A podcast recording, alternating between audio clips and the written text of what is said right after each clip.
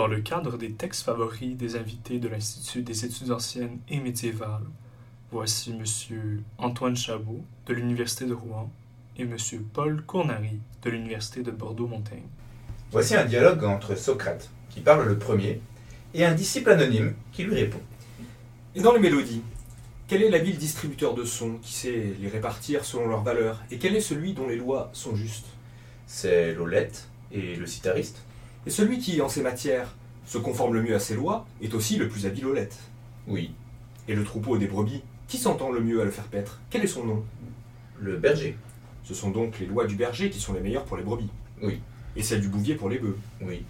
Et qui porte les lois les meilleures pour les âmes humaines N'est-ce pas le roi? répond. Oui, je l'avoue. Tu dis bien, en effet. Pourrais-tu donc m'indiquer qui, parmi les anciens, s'est montré bon législateur en ce qui concerne les lois de l'Olos N'est-ce pas Martias, comme on dit, et celui qui l'a aimé, Olympos de Phrygie C'est vrai. Leurs harmonies, à eux, sont parfaitement divines. Seules elles remuent et forcent à se révéler ceux qui ont besoin des dieux. Seules aussi elles subsistent encore aujourd'hui à cause de leur caractère divin. C'est bien cela.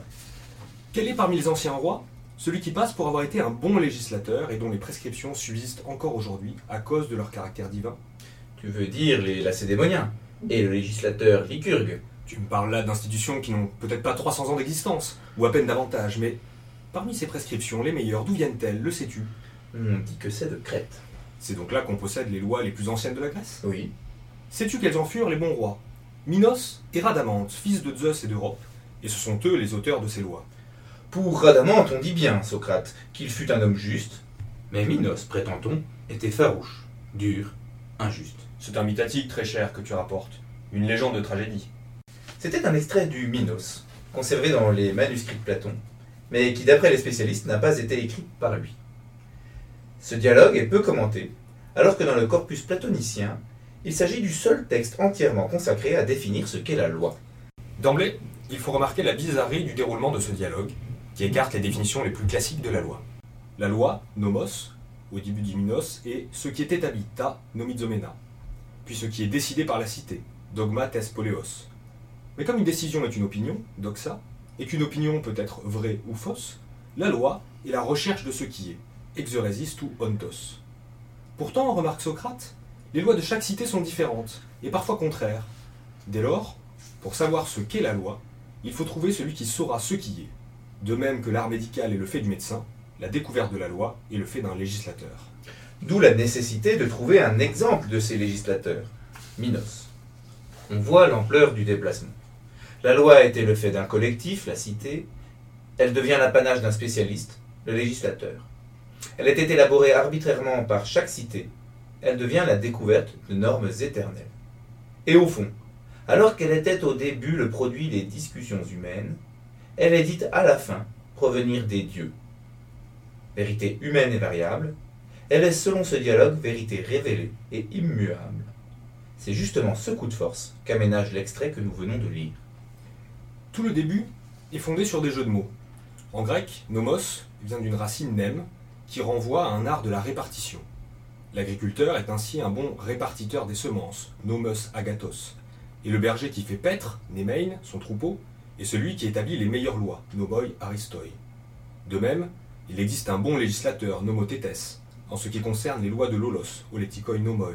C'est celui qui sait répartir les sons comme il faut, ta axia neimai. Ce passage est en partie une suite de plaisanteries. Mais il croise aussi un thème ancien de la réflexion politique grecque. Le souverain comme pasteur des peuples, selon l'expression qui vient d'Homère, le dirigeant comme individu se souciant de chacune de ses brebis dans son troupeau, selon des théories qu'on trouve notamment chez Platon. Il y a donc une forme de double jeu. Jeu sur les valeurs inscrites dans la langue grecque autour de Nomos, jeu sur les idées développées par le Platon véritable. Ces jeux érudits rencontrent alors une autre ligne argumentative. Les bonnes lois sont celles qui durent, et cette durée est vue comme le signe de leur provenance divine. Le parallèle entre les différents spécialistes du nomos guide à nouveau la réflexion. De même que certaines mélodies ou répartitions musicales sont divines et continuent de nous toucher, de même certaines lois sont divines et continuent de s'appliquer. Et c'est ici que Socrate fait référence à Minos, qui d'après lui tient ses lois de Zeus. L'idée d'une inspiration divine des artistes est très répandue, mais celle d'une origine divine des lois est plus originale. Elle est développée dans la suite du dialogue autour de deux vers de l'Odyssée. Selon Homère, Minos était le confident ou Aristès de Zeus, et il le rencontrait périodiquement dans une grotte du mont Ida. Dans le Minos, Socrate dévoile la finalité de ses confidences. C'est lors de ses entretiens avec Zeus que Minos prend connaissance des lois qu'il prodigue aux Crétois. Le dialogue des lois de Platon consistera alors précisément en un commentaire des normes découvertes par Minos auprès de Zeus. À la question Qu'est-ce que la loi? Le Minos répond donc très simplement Il n'y a de loi que divine et révélée à quelques individus d'exception.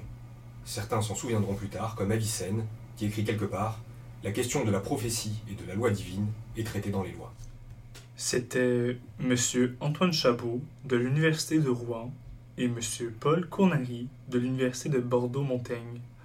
Merci d'être resté avec nous jusqu'à la fin du balado et soyez à l'affût pour le prochain épisode des textes favoris de l'Institut des études anciennes et médiévales. À bientôt!